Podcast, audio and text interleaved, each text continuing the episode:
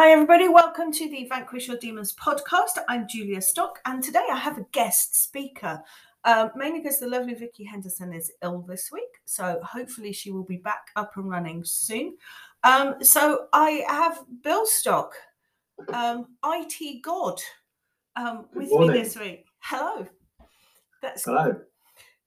so we're going to continue the theme that we've had for our last few weeks recordings, which is around you know what people are calling the cost of living crisis, but of course for business, it's a inflation surge. Um, everything's going to pot. How do we cope? Crisis, isn't it? Yeah, but it's a crisis of frustration, really, isn't it? I mean, it's like really difficult to buy anything at the moment. Have you not noticed that? Which is basically what we're talking about here, isn't it? Like how, how people can buy stuff and how we can sell stuff to people. Yes, but it's you know we've spent several weeks talking about price, um, and lots of people are, are hugely reluctant to put their prices up, partly because they are convinced that they will go out of business if they do. Um, there are some businesses that are genuinely experiencing massive supply side issues that are really preventing them from growing because they can't get hold of stock.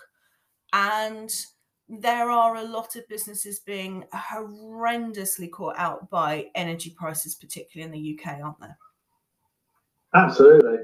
So, But uh, there's also this assumption that, that things are going to change in the short term. they're yeah. not, are they?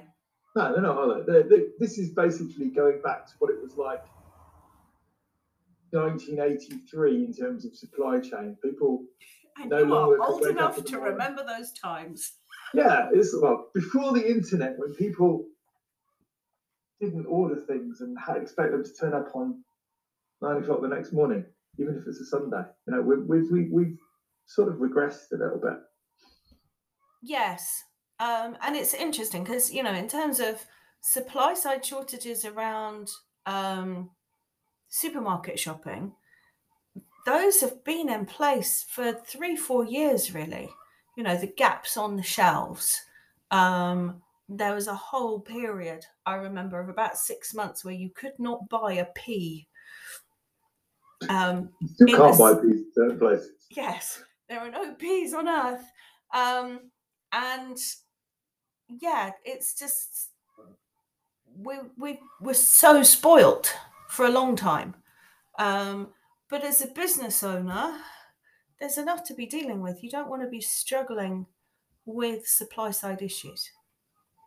Yeah, I mean, I, I suppose I'm sort of coming at it from a diff- slightly different angle. I'm, I'm coming at it from the consumption angle because I tend to buy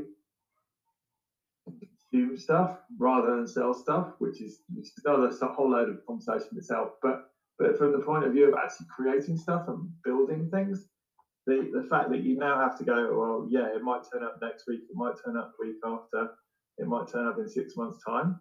You know, Yes. that supply side issue has an immense ability and your immense impacts on your ability to create stuff Yes. and to Um, deliver stuff. And that's and making promises to your customers. So, how can we innovate our way out of these issues? how can we innovate our way out of these issues? That's a really good question.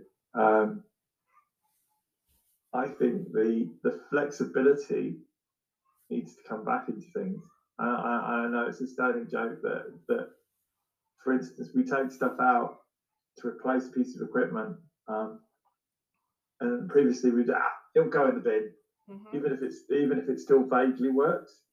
You know, you're now in that sort of situation that if the bit- bit that doesn't turn up from China or wherever it's supposed to come from doesn't turn up, you still need to use that piece of equipment. Or if the piece of equipment from China kind of turns up and dies on day one, then you need to swap the other one back in again. You need to think in terms of, you know, what's my plan B if, if my first idea doesn't work, my first piece of purchasing doesn't turn up when it's supposed to. We need to we need to be thinking about contingency plans, ways of work, working around those issues. Okay, contingency plan sounds very grown up. Yeah, but everybody should have a plan B. So a plan B does require there to be a plan A. Well, yeah, plan A, plan A is very important, but you know, where you go when it doesn't work. You know, okay. if you want to get, if you want to sort of still get to somewhere near where you're trying to achieve in terms of a destination or a goal, then only having one way of getting there is, isn't really going to hack it in the current climate. You need to have a way, an alternative route. And you've raised a couple of really interesting points there. One is being clear about your destination, what it is that you're trying to achieve, um, being clear about the service levels that you're looking to offer.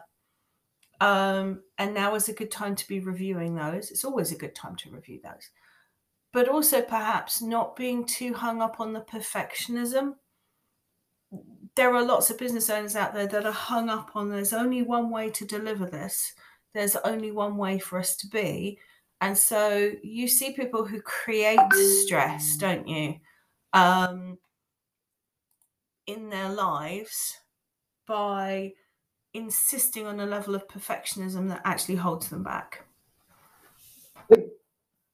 Yeah, I, think that's true. I, I think there's we have an assumption around things will happen the way that people tell us they're going to happen straight away, and we expect people to be right, you know, all of the time. But the reality is, we're human, and and you know, it, think the message that we should be giving to people needs to change. It needs to move from the certainty of this will happen here to, yeah, our aspiration is to have this happen here now at this point in time. We think that there's a 90% chance of it happening at this point in time, but it might happen here, might happen here. And the communication around, you know, the delivery of those things that we sell to people needs to change around that. Um, yes there's an awful lot tremendous. of organizations that are not proactive in their customer communication. Mm-hmm. Yeah. Um, they still give out this illusion that, of course, we can deliver X, Y, and Z, when actually, if you're clear to people what the issues are at the beginning, you're upfront and completely honest about it. Um, this has got to come on a boat from China. Yeah, and that boat might get waiting to go to Rotterdam, and the guys in Rotterdam might be on strike, and then there might not be any diesel, and yeah, blah blah blah yeah, blah blah blah, blah, blah. We have been given an anticipated delivery date of such, but we are not in control. But, um, but the point, coming back to the, the, the plan A, plan B scenario, if I know that my widget is stuck in a container at Rotterdam and they're on strike, I'm do something, do something about, about it. it. Whereas if you keep telling me that it's going to turn up next Tuesday, and I plan and I plan and I plan and next Tuesday, I'm going to hate you when it doesn't turn up next Tuesday. Yes. Whereas, and it's that thing of do you disguise the issues in order to get the sale and then desperately hope that you can fulfill that sale? Or are you honest up front about the difficulties, in which case some clients may not purchase from you, but they were probably the clients that you weren't going to manage to fulfill their offer anyway. And you'd only end up refunding their money. Yes. Um, and you're giving yourself a whole world of pain and angst chasing a sale that is the wrong sale. But in this environment where people are feeling desperate, we tend to stop engaging our brain, don't we? Yeah, we're all a bit panicky. Yes. And yeah, it is that insecurity, isn't it? So, um, when we're feeling insecure, we tend not to innovate, don't we? We tend to innovate when we're in a good place. So, I think there's the it's the bleeding edge argument, isn't it? Now is not the time to be on the bleeding edge. You want to be a little bit a little bit conservative in your design and uh, design choices, so you're picking up on things which yeah, you get, deal with some more certainty as opposed to going out there and getting the most amazing solution. Get with a solution that works. Yes, but we can still use innovation as a business coping strategy because in every business, even the best run businesses, there is inefficiency. Yeah, I mean, there are other ways of making it work better than just having the most whizzy thing, latest off the boat from wherever it is. Generally, the latest whizzy thing is normally more hassle than it's worth, isn't it? Uh, I don't know. Ask the boys from Mercedes. but yeah, are we talking about their cars or their Formula One team there? I think I think there's a, there's an argument that says that it's far better to rock up with a car that kind of works and doesn't bounce all over everywhere, and we'll go around the corners and not give the drivers a headache, than it's to turn up with one which might be amazing but actually doesn't work. So we're talking about that, Formula One there. Yeah, I just wanted to clarify before the people from Mercedes Benz sued us for being unnecessarily rude. No, I'm not being rude. I, I, think I think you have to you have to admire somebody who's prepared to go for a, an out there design. But um, yeah, it's the importance of having Plan B. And it is interesting, isn't it? Going back to Mercedes and their F1 team on the yes, they have this car that's theoretically amazing. We're mm-hmm. now 13 races in, 14 races yeah. in. Um, you know, we're a long way through the season and you are still flogging this thing and you're still talking like you're going to continue with this concept next year, even though it's driven you completely potty. That is that an example of innovation or stubbornness and a refusal to change strategy? Is this genius from them or ridiculousness? It's only genius if it works. Valid point. but yeah, it's that thing of it might work. Yeah. How long do you flog that horse for? The problem is that, and I know this is what, what, what we started talking about, but there's the whole thing that if you so they could basically go back to a certain level, you know, go back to a simpler design, a more conventional design, and they're not going to. They're they're so far off at this point. They might as well carry on. Yep. Because if they do carry on, then it's a work of genius. If they don't carry on, then they're really average. You know, it's it's it's, it's better to be. Yeah. I was going to say go down in flames kind of thing, or, or is it just just go with damn spark? But that's a really unfortunate analogy. For... Okay, so taking that example of the Mercedes F1 team and the, I mean, it doesn't help that the car's ugly. Um, bless it. Um, how can we apply that to our stand, you know, our normal business practice?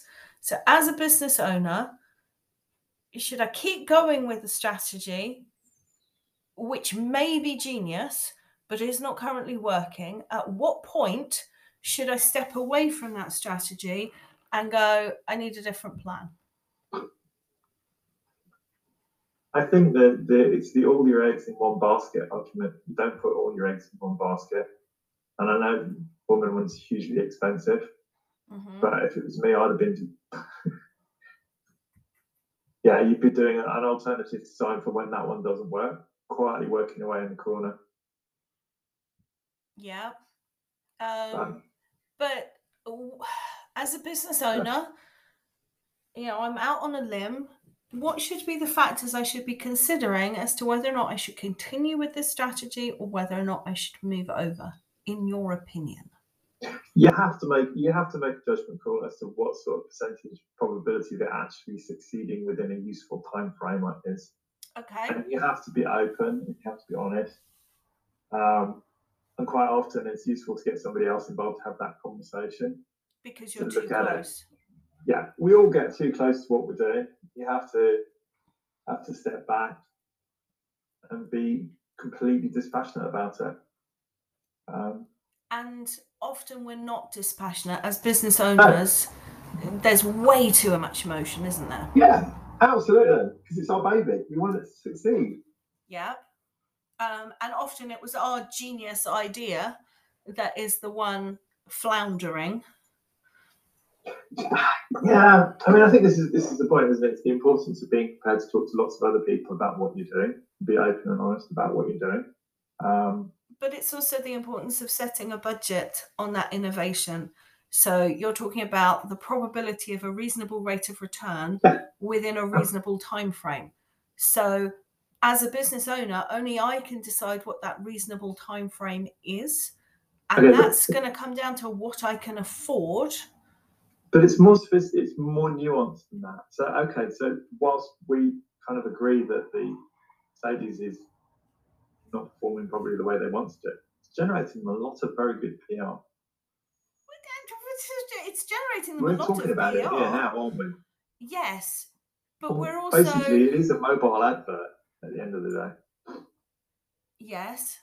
Um, but again, coming back to me running my business Yes, coming back to you, uh, the real world. Um, as a business owner, there is an amount of money we can afford to lose at any one time on something that isn't working. And if we're the thing you have to talking about um, making that decision about when I should stop going for this, we have to look at how long can we afford to keep going with a strategy that isn't working. Oh, absolutely. There's no point in doing a strategy that doesn't work. It's a question of working out whether you're, you're getting anything out of what you're doing. Um, Yes, I'm sure Mercedes head office are thrilled about the PR being generated by their F1 car that's not working. yeah, but at the same time, there there are will be other things which are coming out of that process around, I guess, you know, the technical innovation of what they're doing. Yeah. Yes. So if you can take that and apply it to your plan B, you know, throw away forty five percent of what they've done for plan A, but you know, a lot of it can be fed into plan B, then you, you, have got you're not necessarily throwing everything away when you change tack. No, and that's that's what you need to remember. It's it's looking at what you've got and how much you can salvage from from that plan A when you when you kick it into plan B. and also Um, the question is do you have a better plan? So when plan A isn't working, is plan B an improvement? Because if it's not an improvement, then stepping away from plan A to do something that's not better is not good. well, I- yeah, and, uh, You need to be finding there's plan C. uh, I was going to this. I was going to say plan C is required, but that just seems better. But it is. Um, It's when you're not stepping away from a strategy that's not working into another strategy that you think is not rocking your world at all, that isn't being daft. That's actually going, this isn't an improvement. And whatever we do in life, we have to be convinced it's an improvement. So, how can we assess what would be an improvement? So, if we are innovating, what constitutes an improvement? We, we absolutely need to understand why we are innovating in the first place and what the problem we're actually trying to solve is. And this is Uh. one of your real passions in life is problem identification, isn't it? Yes, You get Yeah, very I- excited about this. I, I, I do get very pedantic about about what a problem definition should actually look like. If you can't do it in, in like you know 15 words, then then you don't understand what the problem actually is. Okay, so give me a p- problem definition for the Mercedes Formula One car. My car doesn't go fast enough. My car does not go as fast as the competition. My car is not as fast as a Red Bull, but and, and- and actually, you know, at the end of the day, if you're basically saying, oh, "I want my car to go faster than Max's car," I need it to go faster in a straight line. I need it to go faster around a corner. I need it to stop bouncing so that we, yes, hurt. Yeah, see, now you're in the, into the 55 word definition of why. Because by, by making your problem, problem definition longer and more complicated, you make it more difficult to solve. Well, except I do need it to go faster in a straight line, and I do need it to go faster around a corner because I'm Ah, but that's- slower than the competition in both areas, and I do need to to stop bouncing because the competition doesn't bounce. So, you're assuming that because now we're into a we've got three problems to solve. Yeah. Okay. They, they, they are in trouble, aren't they? Um, I know that much about aerodynamics, but there's, but it is a, how you define what your what your problem actually is and, And what you're trying to solve, whether or not it's worth doing it. too few business people put enough effort into really understanding the problem that they're trying to solve. Yeah. That's your number one passion in life, isn't it? Yeah, because if you actually understand what the problem is, then then fixing it is just a question of lining the dots up. Okay. So um let's take the example of a small manufacturing company. Their electricity and power bill has just shot up tenfold because power companies are like that at the moment. Um, so they've got a really obvious problem, which is my power bill has just shot up. Is that enough of a problem definition for you? Yeah, I mean, there are. The question is, how innovative are you prepared to be in order to reduce that power bill? You know, mm-hmm. we there's a lot of stuff, a lot of conversation going on around about oh, everybody's power bill is absolutely ridiculous, but we also, and it will get more expensive, and we can't afford to heat our house and all that sort of thing. But nobody's talking about insulation. You know, we live in a, in a, a housing stock in this country where you know we're all in, we're not all, obviously not all in Victorian terrace houses with no insulation, but yeah, if you we want to have the reduce your worst energy- insulated houses in if you, Europe. kind of- if you want if you want to reduce your power bill, the quickest way of doing that is to stop using so much electricity. Yeah. Yep. And, and for some people, obviously, that's quite hard, but but for a significant proportion of those houses out there, you can do that. You know, you spend a you spend money on on insulation products and things like that, and you can bring the power bills down. Yeah, it, it's like well, how do you cook your food? You know, we all put sausage chips in in, in the oven at night, and that basically ran a what two three hundred kilowatt oven for forty five minutes, generating a whole load of electricity. Uh, you know, running up a bill. Uh, Is there a more efficient way in which you can cook dinner?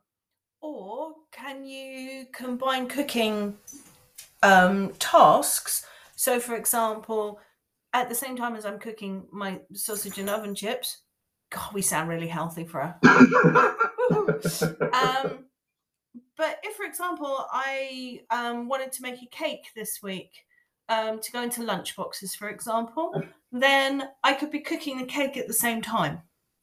The power bill is effectively halved because I'm combining two cooking things. So, back to business, can we alter as our manufacturing company the processes, our manufacturing processes, to make them more efficient? And this is the kind of innovation as a coping strategy mindset, isn't it? Absolutely. I mean, I suppose the the obvious answer is like, can you put solar panels on your roof?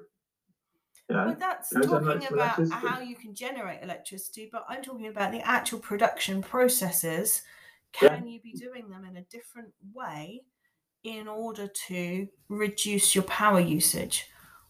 I mean, there's a, there's an interesting one that I was looking at of, of you know changing the hour, office hours so you reduce the amount of time you need to have the lights on. Yeah. Or um, you know, for some industrial units, for example, get a window cleaner up onto the roof to clean your roof windows. Because they, in some cases, have got years and years and years of grot on them. how many people are still running incandescent bulbs, fluorescent tubes, get some LEDs. It, it's, it is pretty basic stuff, but the, the difference is, is, is significant. And okay, so we're, we're being slightly flippant with the examples we're picking on here. Um, Well, you might be. I'm trying well, I not am to be. because that's the way my brain works. but- Yeah. Um, it is a question of going in there and looking at okay, so how am I going to reduce the amount of energy I'm using? It is that mindset um, of however bleak things might look, there is a lot of inefficiency in every organization, and it doesn't matter how well it's run, the inefficiency creeps in. And yes, there is always something that we can be doing. You know, I could sit here now and I could probably reduce just looking around the office I could go and unplug a load of stuff, and that would probably reduce the amount of electricity I'm using sitting in here. And it's kind of interesting, isn't it? On the um, in how many offices have you got staff who've quietly brought in a mobile phone charger and are charging oh, up their well, just quietly charging up their phone and their you know tablet, their personal phone and their personal tablet during work time on your electricity bill. And yes, it's the number of people who've quietly got a fan heater under their desk. Um, and all kinds of other random things. Now, removing all of that, yes, they'll hate you, but it is inefficiency. So you've kind of got that trade off on a that's lovely, but I'm not here to charge up your phone and everything else. Um, I mean, we um, took, we took, we talk a little bit about um, how people used to live. That's basically when you know 50 years ago 60 years ago the amount of energy you used and available to consume was significantly less you know we wouldn't have had air conditioning mm-hmm. how did we how did we manage? You know we had windows that opened. We had yes. lower ce- we had lower ceilings you know. There's all these things in terms of the building design. I mean they're not short most of them are not short-term fixes because of the structures that we live in we work in. But, but you can there are some. You can be going around your premises really looking at what you're spending your power spending mm-hmm. power on you can be looking at your manufacturing or production processes and really looking at how can we do this more efficiently um, mm-hmm. efficiently doesn't mean worse it's more efficiently um, we can still have the same aspiration for quality of delivery we're just doing things in a different way. And of course, you need to be looking at your data systems and how you're going about doing things, don't you? But in order to do, to do that, you need to understand what it is you're doing. Yes. And uh, down to a very a, a, reasonably granular level, and what all these people who work for you are actually doing. So what um, you're saying is people should be investing in business analysis. Uh, you can never underestimate the value of a little bit of business analysis. um, I'm biased. Um, I, I, I, know we're biased, yeah. but you know, it's our podcast. We can be biased and go, yeah, actually, in terms of our experience of working with clients, we, you know, business analysis is something that we do and we see the benefit because mm. we go in and ask a load of nosy questions and go, why are you doing that and doing that and doing that? And yes, I'm about to be flippant and insulting, but we're talking about where people are being unintentionally, epically stupid. But 95% of the time they know they're being epically stupid. Or they don't know because nobody they've never thought about it on the you know, why do you invoice after you have done the work if we're talking about cash flow? Or if yeah. you yeah, I think that it's the how you get people to talk about what they're doing and why they're doing it the way they're doing it. And quite often you'll find people are doing it because everybody else, they thought everybody else thought they should do it that way. Yes. And they realise that what they're doing is, is not the cleverest way. They just they don't have a better plan.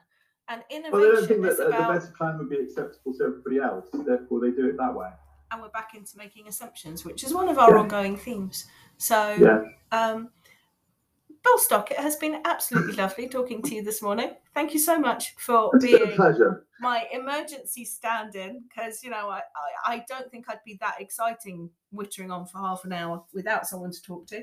Um, so that was innovation as a coping strategy. Um, thank you so much for your insight. That's all right. That's a pleasure.